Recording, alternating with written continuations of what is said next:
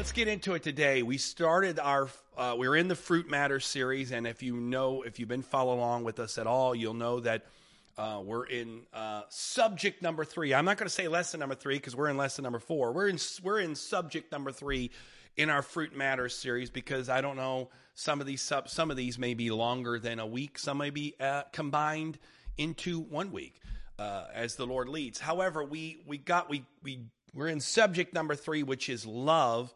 And if you were a part about last week, we talked about how everything shifted in John thirteen.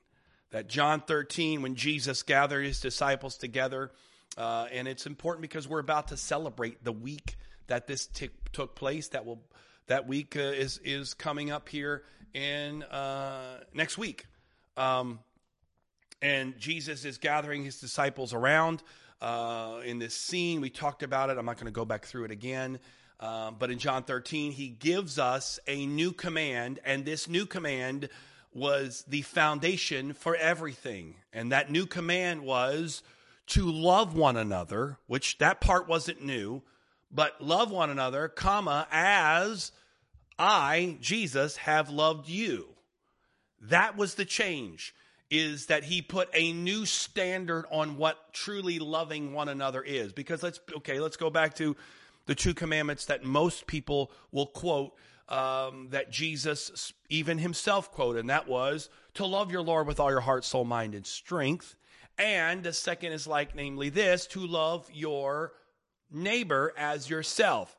But Jesus took both of those and combined it and really gave us a command that trumped all of it. And actually, you can't do the, the new command without really applying the old command. So it wasn't like Jesus was saying, okay, you don't have to do that anymore. He was saying, we're going to condense it into something very simple for you to know. And that is to love one another. Okay, how do I do that? I got to love. Okay, well, that's easy. Because if I say to you, love your neighbor, but I don't put a standard on that love, then we all can love in our own way, however we feel ch- to love or how we, however we choose to love. And therefore, it's not a big deal because I can love this way and you can love that way and they can love that way and we're all loving, right? But Jesus knew that man is always looking for loopholes. One of the things we talked about last week, two weeks ago in the introduction, and we actually have it today as well. If you get today's notes, it's in there as well. And that is, is that Jesus' new command was loophole free, right? Man is always looking for loopholes. We're always looking for a way to shortcut, make things easier, make things simple, find a way to kind of get around certain things, right? That's how we're built in our nature. But Jesus' new command had no loopholes. He said, look, okay, love one another. Got it. I can do that. Wait a minute. The standard of love is this. Love as I have loved you. That completely changed everything. When you say love as I have loved you, when Jesus Christ becomes the standard of everything, that changes everything. And it removes the loopholes completely. So then we're left with, okay, if I'm going to love as Christ has loved me, I've got to love him back because the Bible says I loved him because he first loved me, which then I get this This understanding of my desire to know him and understand his love for me. Why? Because his love for me becomes the standard by which I live out my life in everything that I do. So if I go back to the first two commandments, because some last last time said, so well, what, what did Jesus get rid of the last two, com- the first two commandments he gave uh, that day when he was speaking to uh, the group that had gathered? No, he didn't. He just condensed it because you can't do love your Lord with all your heart, soul, mind, and strength, and love your neighbor as yourself. Those two can't be done, or, or, or that those two will be done if you take the command in John thirteen, which is to love as Christ has loved you. And by the way, he wasn't finished because in John thirteen, he said, not only is it going to be the standard by which you're measured, but it's going to be the standard by which I measure the church, and me- and people should measure the church, because he said, by this shall all men know you're my disciples, because you have love for, for another. So Jesus turned the greatest measurement of our, our relationship with him in not something to know, not something to believe, but in how we love. This is huge. Which brings us really into today's message, today's teaching, we're still on love, and we're still really found the foundation of all of that is Jesus's John thirteen command. But we find that that Jesus's teaching was actionable. What do I mean by that? I mean that that Jesus's teaching was rooted in in a a very uh, foundational understanding of it's not something to know, but it's something to know, but more importantly, it's something to do. Remember later on, if you read the scriptures, you'll find in James, James, the book of James tells us to not be hearers of the word, but be ye doers also. Where did he get that idea? Well, he got it from Jesus, because in Matthew chapter seven, Jesus, in his very famous sermon, the most famous sermon ever written in all of scripture, the Sermon on the Mount, starting in Matthew chapter five, his closing Uh, uh, his closing argument, his closing statement in, in his Sermon on the Mount, which starts with the Beatitudes. If you've ever read it, go through it. You can read it. The Beatitudes. It goes through so many different aspects of, of understanding who we are and understanding how we live out our life through Matthew chapter five, Matthew chapter six, Matthew chapter seven. But when we get to the end of Matthew chapter seven, this is sort of the closing point of Jesus' sermon. He makes the statement. And he uses it in parable form, which is what Jesus normally did. And he says, okay, you have two different men. One built his house on the rock. One built his house on the sand. Um, and the guy on the rock, he was okay. The guy on the sand, not so good, because the storm washed it away. And he says, one was, one was wise, one was foolish. What was the difference? What was the difference between the man that was wise and the man that was foolish? It was simply this. Now, these are not Joel Wright. This is Jesus' word. Jesus quantified the difference in this way. He said, the one who was wise heard the word and did what it said. The one that was foolish heard the word. So it, it wasn't a fact of not hearing. It came to back to doing. And this is, if you've been following Antioch West for a while now, you'll know this is at a core of one of the central messages that God has given to us that we have been pounding away on now for literally years back into COVID. And that is, we can't just be hearers of the word. We've got to be doers of the word. We can't just come to church and say, okay, that was great teaching. If we're not taking that, mixing with faith and applying it in our life, it profits us nothing. It's not doing anything. And there's a lot of people that hear the word, but there's very few people that do the word. And, excuse me, when I say do the word, I'm not talking about do it from the religious way of, okay, I'm going to go through and check all these boxes. Doing it means asking the Spirit of God of how we apply this in our life, because application is going to be a little different in most cases for all of us. How you apply today's teaching is going to be different than how someone else applies some, a teaching. So Jesus' teaching at its core was very actionable. But if you look through this and you start to really look at it from a from a from a, a wide angle lens, if you want to call it that way, you'll know that it, it really all starts with and foundation, even though John thirteen is at the end of the three years of Jesus's ministry, right? John thirteen takes place the last week of his life. It's on Thursday. Uh, he's about to be crucified the next day. He'll be resurrected by Sunday. So this is at the, the final buzzer of Jesus's Uh, uh, time on earth. And he gives us this new command. But this new command was not to start something. It was a summary of everything he had taught and a foundation for everything that was to come. Because if you look at everything from a wide angle lens, you'll know that all of Jesus's teaching really hinged on this idea. For example, he talked about removing the log out of your eye before pointing out the speck in your brother's eye. That's how you love your brother. Or leaving your pigeon at the altar while you return home to make things right with your sister is how you love your sister. Or loving your enemy is loving your enemy, right?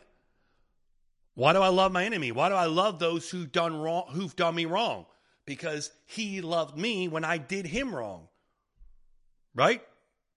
While we were yet sinners, Christ died for us. So you get the point, right? Everything Jesus is giving you and I is based in this new command. But Paul takes this, this, this foundation and he expands it throughout all of his letters in the New Testament. Paul doesn't start something new, but Paul takes the command of Jesus and gives us application in a Gentile world. Because Paul uh, did for the Gentiles what Jesus did for the Jews, and how he took the command of Jesus and applied it into their world. And not only that, applied it into their pagan world. And this is huge. So we looked through this, and we saw it uh, several weeks ago when we looked at Galatians. Uh, we began to see this, and you might have picked up on it, but you might have just read through it and not really realized the, the connotation of what was being said. But let's go back to Paul's letter to Galatians. He said, do this, ready? You, you remember this part, right? Carry each other's burdens. This is Galatians six, chapter two. Carry each other's burdens. Okay. All right, let's do that. I'll carry your burden. But why? Why do I carry your burden? And Paul gives us the answer. He said, and in this way, you will fulfill the law of Christ. That right there is huge. The law of Christ. Carrying someone's burden is how you love someone with a burden. But why should we care? Why should we carry? Because Christ carried our burden. So this goes back to this is how our doers do. This is how follow followers follow. But he continues. That was to, to, to the church in Galatia. He says this to the church in Ephesus. He said, get rid of all bitterness, rage, anger, brawling, slander, along with every form of malice. Be kind and compassionate to one another, forgiving one another. Okay, good advice. I get that. But why? Why do I do this? Why should we be kind to the unkind? Why should we be compassionate to the uncompassionate? Why should we forgive? Forgiveness is a, a gift to the guilty. Why? But Paul doesn't stop there. He says, just as Christ forgave you, just as Christ did all this for you, do it. Remember, Paul's saying, this is how doers do. This is how followers follow. So he continues. Ephesians chapter five, he says this. He says, follow God's example, therefore, as dearly beloved children, walk in the way of love. Okay? All right, walk in the way of love. That sounds great. You know, all we need is love. Let's start a love train with the O Js. That's what we do, right? We're going to walk in the way of love. What's the way of love? Again, that's where we can, def- if we're not careful, we fall into religious rhetoric. We cut a verse in half and we don't finish the verse or we don't finish the thought. And so if I tell you, okay, Jesus Christ says that we're to follow him by loving one another. Okay, we're all loving one another, but are we doing it Jesus's way? Because Jesus said love one another as he has loved us.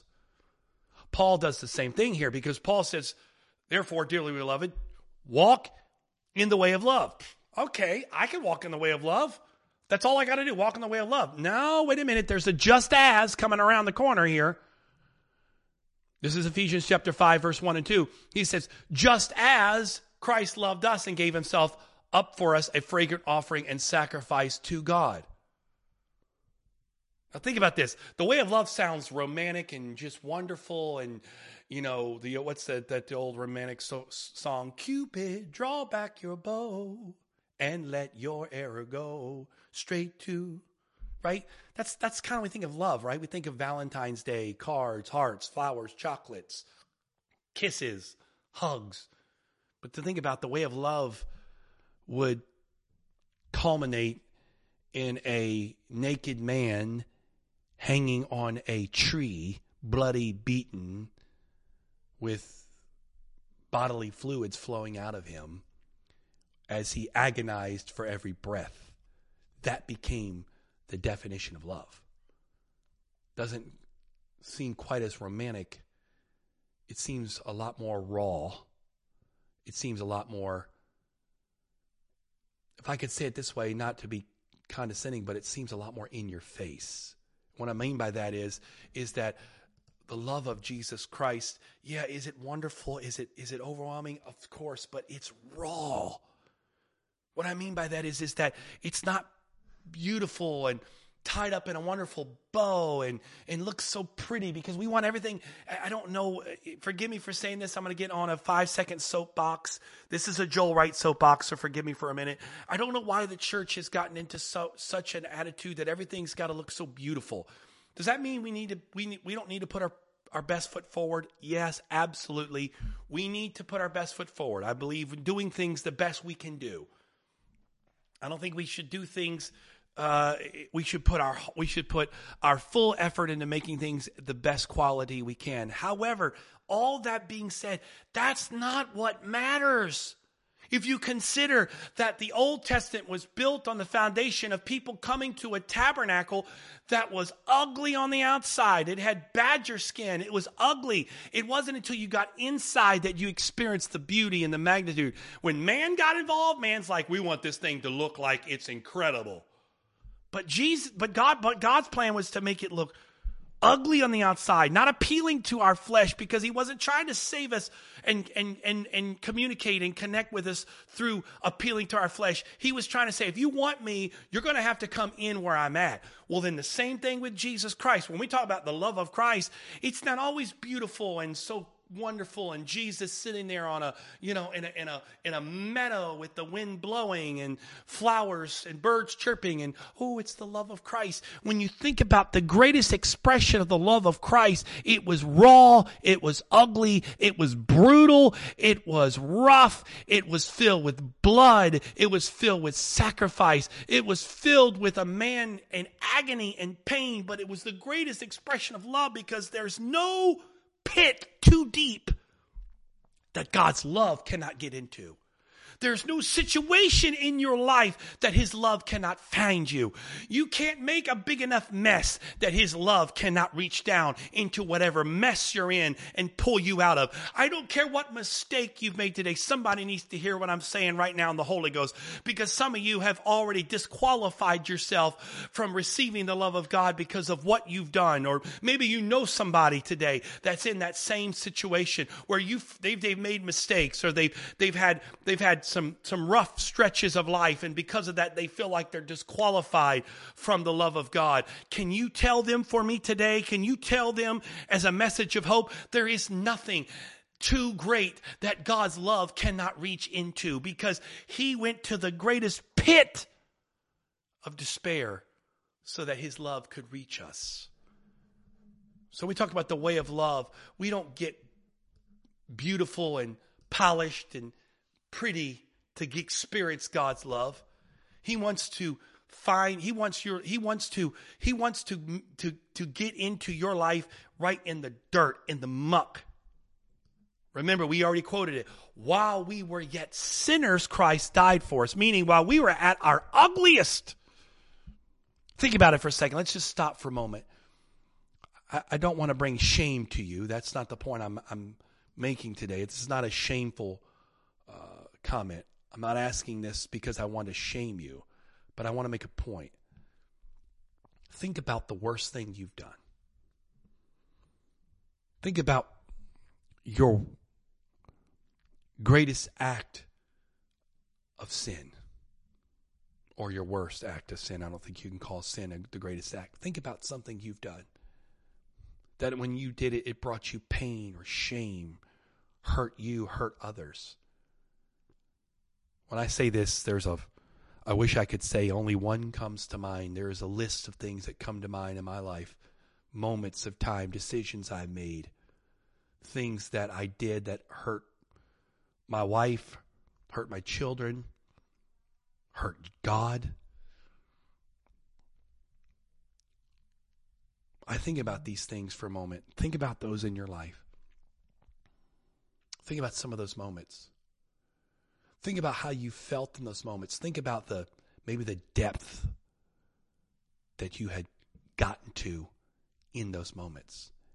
But I want you to, in that moment, as you remember or do you think about the the depth of your sin, the depth of your brokenness, the depth of your hurt, the depth of your despair. But in that moment, I want you to see the cross of Jesus Christ, because it was in that moment that Christ died for you. Not sitting here today. Not sitting here today with your hair done, you know, looking all nice, looking good, looking sharp, like, you know, cleaned up. As the old song says, he's going to clean up what I messed up, started my life over again. You look good now, but what were you? Where were you? He didn't die for you because of the way you look today. He died for you the way you looked at your lowest. So if you're here today and you still feel like you're at your lowest, you're not disqualified. In fact, you're qualified. You don't get cleaned up to get to God. You get to him because he's the one that cleans you up. He cleans up what you messed up, starts it over again. Trust me, the greatest mistakes I've made in my life were not only what I did, but were my attempts to clean up through my own humanity what I had messed up. My attempts to try to make right what I had done wrong with before truly just falling upon the the cross of Calvary and saying, God, I've sinned, I've done wrong, I've messed up. And God, not only I ask you to forgive me, but Lord, I put all of this in your hands. Nope, nope, not Joel. Nope, nope, way too smart for that. All right, God, I know you can forgive me, but I'll take care of the damage. But in that attempt to take care of the damage, it ended up causing more damage. And so I ended up taking something that was probably was was damaging, but instead of it staying there in that moment, it exploded like a mushroom cloud of disaster. It's kind of like, okay, best way I can describe it is it's kind of like a nuclear accident. If you remember in history, uh, it was back in, I believe it was the Was it the eighties or nineties? I thought it was the eighties. Maybe it was the nineties. There was an accident in Ukraine and a nuclear power plant called Chernobyl. If you've, maybe you don't know much of the story, maybe you've heard the name. Um, it's now brought back into our attention because of the war that's happening right now in Ukraine. Uh, there was concern that there may be another uh, nuclear accident there in the Chernobyl uh, area. But I know someone personally that was living in a neighboring country to the accident. They weren't even near Chernobyl, but what happened was when the nuclear explosion took place, it created a radioactive cloud that began to spread over parts of Europe. They happened to be in the part of Europe that was affected by this cloud, and because of that, they have suffered significant health problems. Uh, now, some twenty years later, twenty, thirty, however long it's been. Sometimes I, that's how I feel like my life has gone, and maybe your life as well, where, you know, you have a, a nuclear explosion or a nuclear meltdown. Your reactor melts down in a moment of weakness, in a moment of temptation, in a moment of anger, in a moment of human emotion, whatever it must be. And, and, and that's a problem. But what happens is when we don't allow the love of God to to create a, now if you go to Chernobyl, they've built a uh, they've built a concrete dome over the entire structure that is thick enough to keep the radioactive fallout contained inside this concrete dome. That's what the love of God does. It creates this cocoon by which it can keep, it doesn't eliminate our mistakes, but the love of God can cocoon our mistakes and cover our mistakes, because the Bible says love covers a multitude of sins. But the problem is when we don't accept his love because we feel like we have to earn it, we have to deserve it, we have to go out there and do good in order to receive it. What we do is we not only have to deal with the fallout of the nuclear explosion in our life, but then we've got to deal with, about the, the the after effects of this radioactive cloud of mistake that starts to mushroom out into the days and years to come. And so that's why some of you are still dealing with, I don't know who I'm talking to today, I don't know how we got on nuclear and Chernobyl, but God's trying to bring the reality to someone today. Is the fact is, if you would let him, he can take care of the damage. But because you're trying to take care of the damage by, by your own strength, your own way, you're now dealing with the mushroom cloud of the aftermath that has now crept into your today's life, even though that accident was years ago. That, that That event took place maybe months ago, years ago, maybe decades ago. You're still dealing with it now because you have not allowed the love of God to embrace you, to cover you, to forgive you, and to cocoon your hurt, your mistakes. So now you're dealing with the aftermath of that. So when you think about the love of Christ, the way of love, this is the way of love. The way of love is raw. We've got to get raw. We've got to get exposed to say, okay, if Jesus Christ hung naked on a cross, exposed, that's how he loved me, that's the standard, then I need to get exposed. I need to get raw. I need to get open and say, okay, God, here's everything. Because you already know it anyways. You already know it. You know everything. You never thought. You never. You never. Every every single thing that happens in me. You know it all. So here's the point, though. As we get into Paul's teaching, he continues to give us application. He goes back to this law of Christ. The law of Christ. What is the law of Christ? The law of Christ is found in John thirteen. To love one another as Christ has loved us. So by this shall men know you're my disciples, that you have loved one another, one for another. This is Paul's law of Christ. And if you do, if you look at this, both Jesus's and Paul's instructions and the imperatives are simply applications of this single command given to us in John chapter thirteen. Now we can debate, we can debate what it looks like to love people the way Christ loves us, but we don't get to decide whether to love others the way Christ loved us. That's already decided.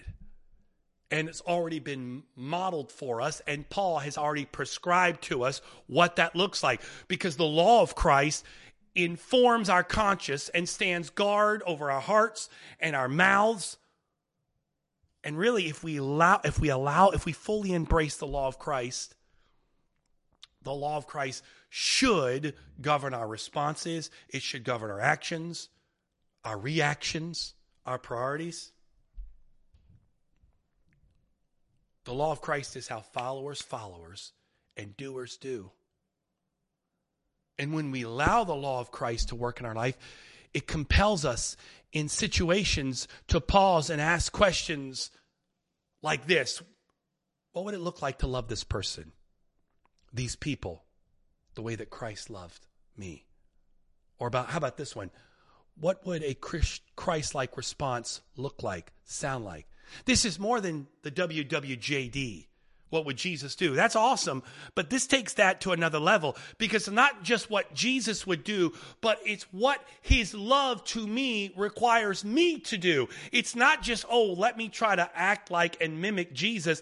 It's, wait a minute, I'm doing this not because I'm trying to imitate Christ. I'm doing this because it's my command and given to me because of what he's done for me. Therefore, I must do like he's done for me. That's why I can say, how can I put this person first? Or what would it look like in this situation to go to the back of the line, prefer your brother over you? What does that look like? Why? Excuse me. Because that's what Christ did for me. But it's impossible to cover every love scenario by a question. So here's the way to summarize this.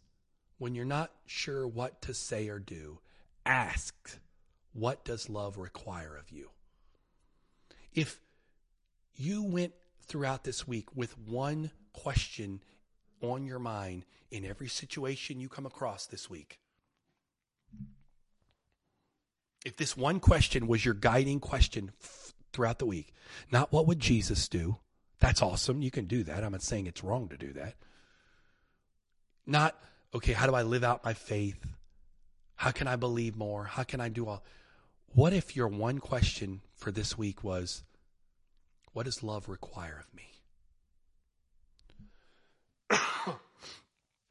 When you get up in the morning, how do you start your day? Well, I know we got, you know, brush your teeth, comb your hair, maybe take a shower, get dressed for the day. I get those things. But if I said to you today, do you get up in the morning? Do you pray? I'm not saying how long you should pray. I'm not saying it needs to be an hour.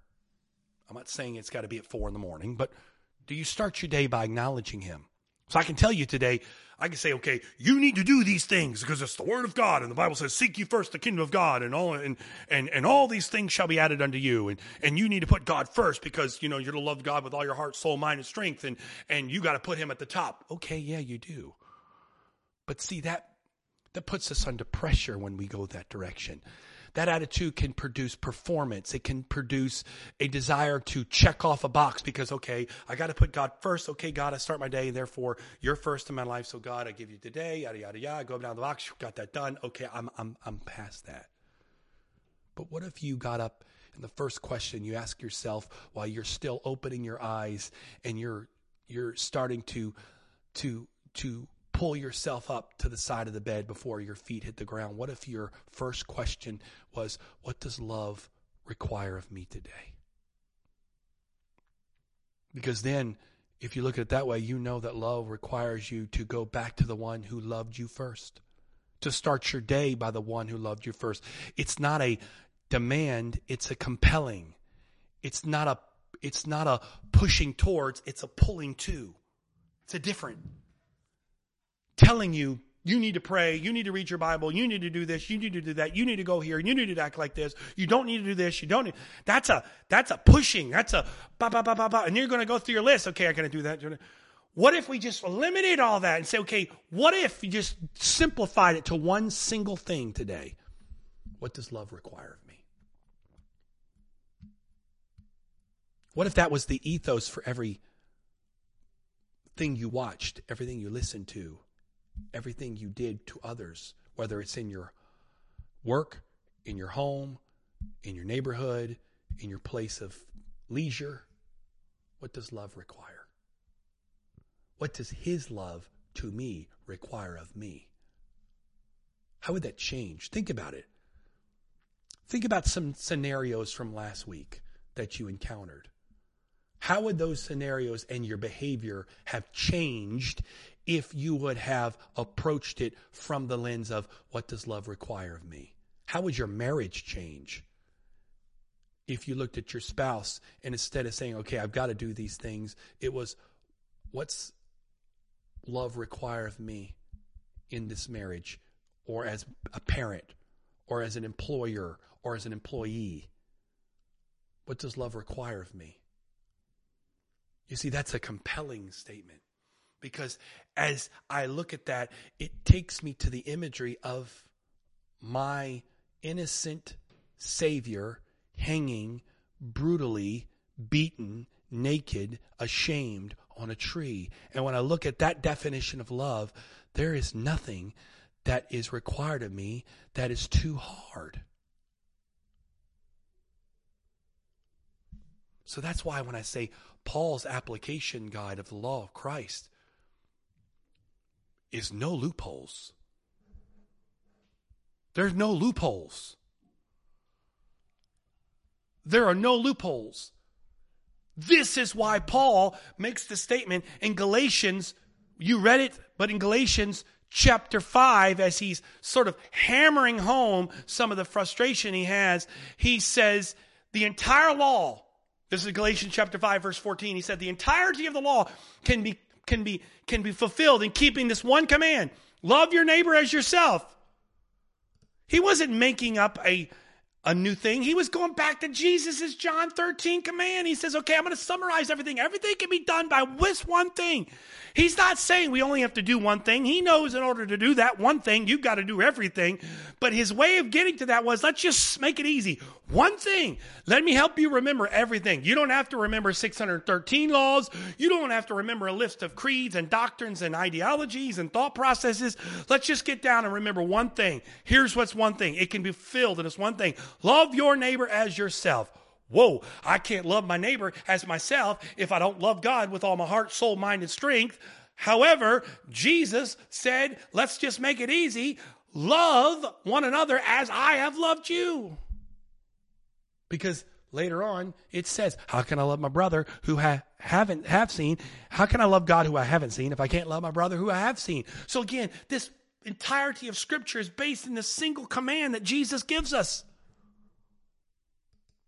And Paul makes the statement to the Galatian church, who's in this transition from religion to relationship, who's now dealing with the these, as Paul calls them, agitators, that he said in Galatians five twelve, he wished that they would just go away. He had a little stronger language, but that was the summarization of it. It would just go away. I wish they would go away. He said, because it's all, all about one thing. Love your neighbor as yourself. Let's just get down to it. But this is the thing that even takes it further. And this is extreme. And it's so extreme, you might even be tempted to pull out your own Bible today and see if I'm right. But read it. Because Paul says this, for in Christ, which is Paul's shorthand for in this new covenant, this new, new place we're living in. In Christ, neither circumcision nor uncircumcision has any value. Circumcision was old was was shorthand for old covenant, or in the case of uh, of the Galatians, religious ideology. This was this is what he was making a statement of.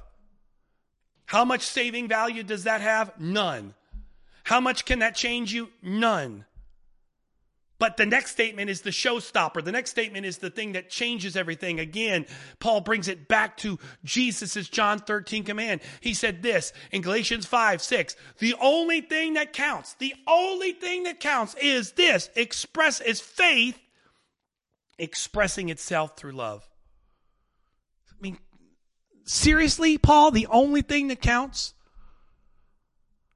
The only thing that counts is faith expressing itself through love. Really? That's it? Maybe he meant, maybe it was a miss, miss, maybe the Bible was have an error in it. Maybe he missed it out. Maybe he said this is the one of the things that counts. But another translation stated it this way. It says neither circumcision or uncircumcision means anything, but faith working through love means everything. Everything? Everything? The defining characteristic of the old covenant was circumcision. But the defining characteristic of the new covenant, the covenant you and I are living in, is faith expressing itself through love. What circumcision was to the old, faith in love is to the new. Think about that. Circumcision was invisible to the public. It was something that was covered up. It was once and done, all males, decided by the parents, but the mark of the new covenant was visible and public. The mark of the new covenant involved daily decisions. It wasn't gender specific. It was an all skate. And it didn't require surgery, but it was equally, if not more, painful because love requires sacrifice. And sacrifice is always painful. But notice this. We're, we're at the end here. Paul did not say the only thing that matters is faith. That's the, that's the version of Christianity that I grew up with. That's the version of Christianity most of us are familiar with. The only thing that matters is faith. And faith without love fuels our vertical morality. And what I mean by that, it fuels this idea that we get caught up in this religious service to the vertical without any any thought process to the horizontal. Faith that doesn't feel obligated to express itself through love expresses itself through, you ready? Manufactured religious routines. Faith disconnected from love leads to legalism. It leads to an eye to the sky, vertical morality that doesn't concern itself with loving others. And unfortunately, many of us have lived there, been there, got the t-shirt, stayed way too long. Paul said the mark of the new covenant is simply this. It's faith expressing itself, working itself out through love. This is it. That's why love is our priority. I know it sounds silly to say this, but all we need is love. Now, love doesn't mean we don't have um, measurements in our life. love doesn't mean, well, okay, God loves me, therefore I can do whatever I want because he loves me. No. That's what, that's the perversion of love. I love my kids. I would do anything for my kids, but I don't let them get away with anything, everything. I don't let them do every, you know, I don't let them do whatever they want. There are things in there. There are measurements we have in, in this home for our children. There's responsibilities. There's things we require of them. We expect of them. There are things when their behavior we don't approve of, but we love them. So love doesn't mean that God will approve of everything you do. That it doesn't matter what you do, God loves you. He will love you, but he doesn't always approve of you.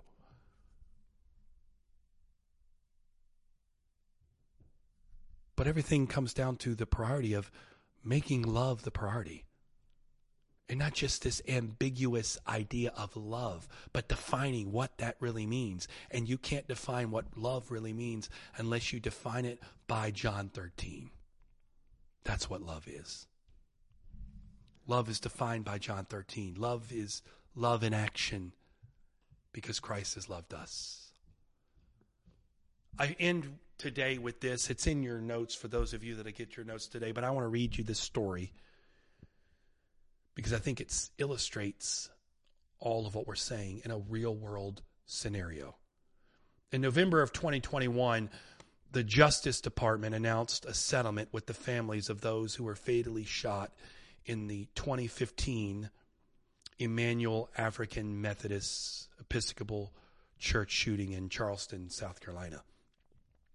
No doubt if you paid attention, you remember that horrific, racially motivated mass shooting. Nine African-American parishioners were gunned down by a avowed white supremacist during a Bible study.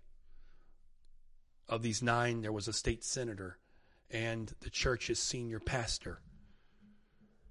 Sadly, today, most mass shootings don't garner the attention or outrage they once did. We've become somewhat desensitized by the sheer volume, but not this one.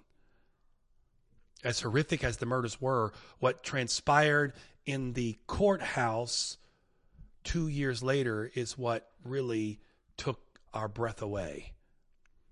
During the sentencing of Dylann Roof, survivors and relatives of the victims could speak directly to him. The man who had murdered their family members and friends and then laughed and bragged about it later. One by one, they stood before this monster and forgave the man who had gunned down their loved ones because of the color of their skin. But one man in particular stood out. His name was Anthony Thompson, whose wife, Myra, was shot and killed at point blank range. He looked at his wife's murderer in the eye and said this. Now get this. I forgive you, and my family forgives you. But would we what but what we would like to take but we would like to take this opportunity, forgive me, to ask you to repent, to repent, to confess and give your life to the one who matters most, Christ. Pause for a second on that. Think about that. This is the guy who's facing his wife's cold-blooded murderer. And he asked Dylann Roof to make a decision that, according to Thompson's way of thinking as a Christian, would allow Dylann Roof to share heaven with the folks he murdered, including his wife. Are you kidding? I mean, I no, no offense. A better explanation would be, I hope you rot in hell. That's probably more appropriate. But he's asking this guy to seek forgiveness. Ask God to forgive you. Find Jesus so that you can share in the same heaven as the people you murdered, including my wife. Are you kidding me? Wow. Wow. Think about that. No doubt that had to be an absolutely awe-inspiring moment in that courtroom. The posture that Mister Thompson embraced went far beyond what was expected. He reached beyond what the law required. He wasn't being a good citizen. He wasn't even being a good Christian. He was following Jesus.